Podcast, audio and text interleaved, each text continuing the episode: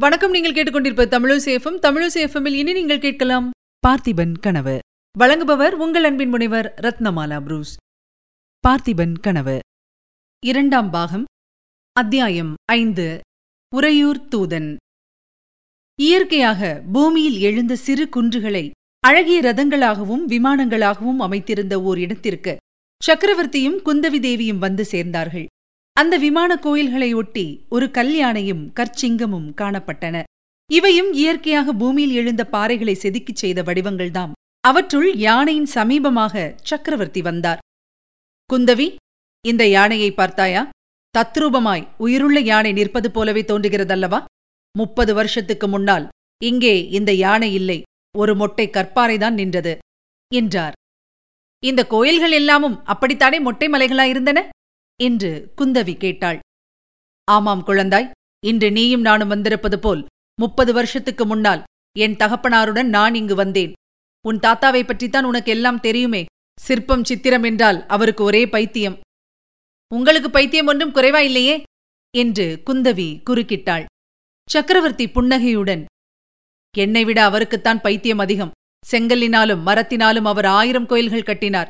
அப்படியும் அவருக்கு திருப்தி உண்டாகவில்லை. என்றும் அழியாத பரம்பொருளுக்கு என்றும் அழியா கோயில்களை கட்ட வேண்டுமென்று ஆசைப்பட்டார்.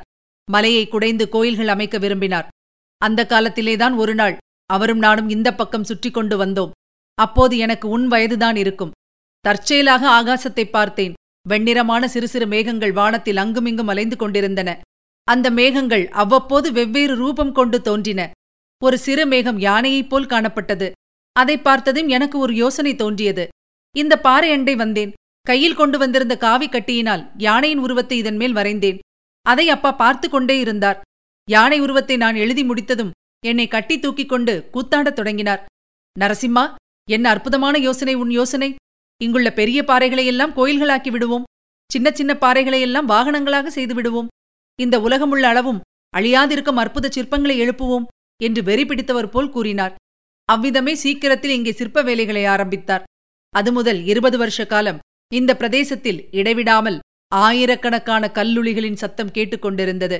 நான் வடதேசத்துக்கு படையெடுத்து போன போதுதான் நின்றது. இவ்விதம் சொல்லி சக்கரவர்த்தி நிறுத்தி ஏதோ யோசனையில் ஆழ்ந்தவர் போல் இருந்தார்.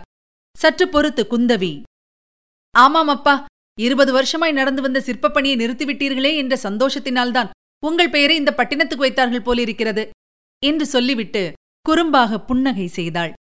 அதை கேட்ட சக்கரவர்த்தி உறக்க சிரித்துவிட்டு இல்லை அம்மா இந்த சிற்பபுரி தோன்றுவதற்கு நான் காரணமாயிருந்தபடியினால் என் தகப்பனார் இப்பட்டினத்துக்கு என் பெயரை அளித்தார். நரசிம்மன் என்ற பெயருடன் எத்தனையோ ராஜாக்கள் வரக்கூடும்.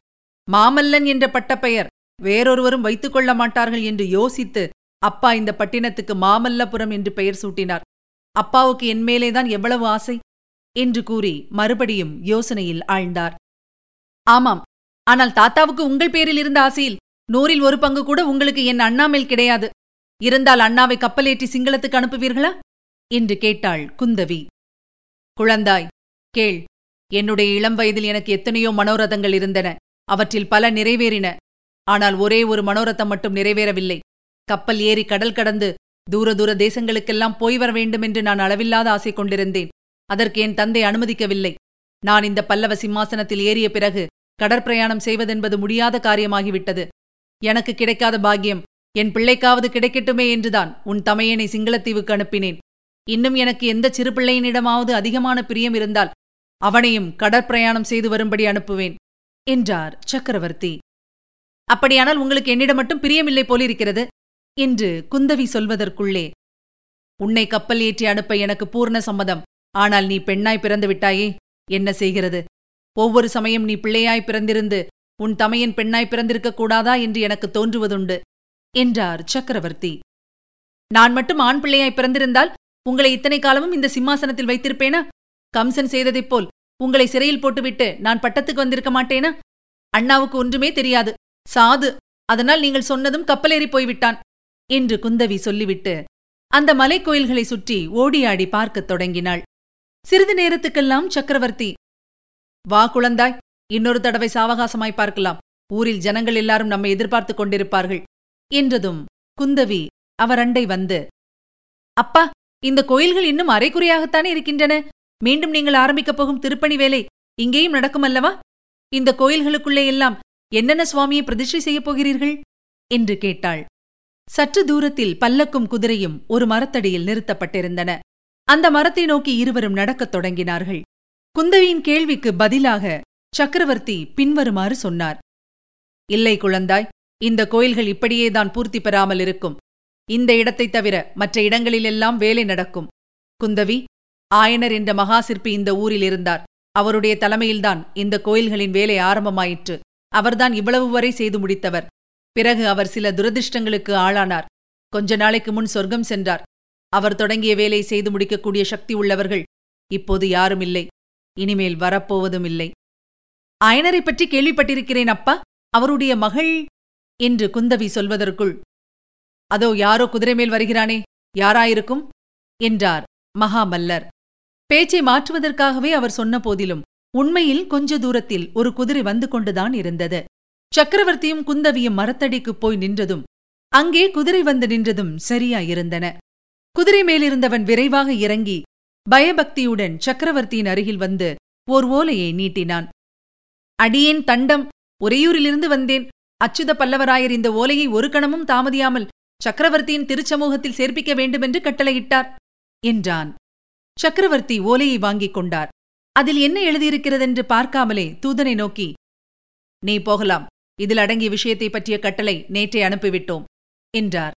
தூதன் தண்டம் சமர்ப்பித்துவிட்டு திரும்பி விரைந்து சென்றான். நன்றாயிருக்கிறது அப்பா. நீங்கள் ராஜ்யபாரம் செய்கிற லட்சணம். ஓலை வந்தால் அதை படித்துக்கூட பார்க்கிறதில்லையா? என்று கோமகள் கேட்டாள். என்னுடைய ஞான திருஷ்டியில் உனக்கு நம்பிக்கை இல்லை போலிருக்கிறது இந்த ஓலையில் என்ன எழுதியிருக்கிறதென்று சொல்லட்டுமா? சோழ ராஜகுமாரன் விக்ரமன் இந்த புரட்டாசி பௌர்ணமி என்று சோழ நாட்டின் சுதந்திர கொடியை உயர்த்த உத்தேசித்திருக்கிறான். அவனை என்ன செய்வது என்று தளபதி அச்சுத பல்லவராயன் கேட்டிருக்கிறான். நீ வேணுமானால் படித்துப்பார் என்று ஓலையை குந்தவியிடம் கொடுத்தார். குந்தவி அதை படித்துவிட்டு வியப்புடன் சக்கரவர்த்தியை நோக்கினாள்.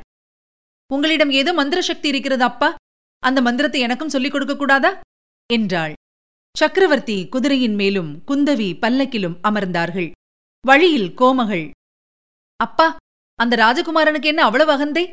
மாமல்ல சக்கரவர்த்தியின் கீழ் கப்பம் கட்டிக்கொண்டு வாழ கொடுத்து வைக்க வேண்டாமா? அவனை நீங்கள் சும்மா விடக்கூடாது. தகுந்த தண்டனை கொடுக்க வேண்டும் என்றாள். ஆமாம் குழந்தாய் ஆமாம். அவனை சும்மா விடப் போவதில்லை.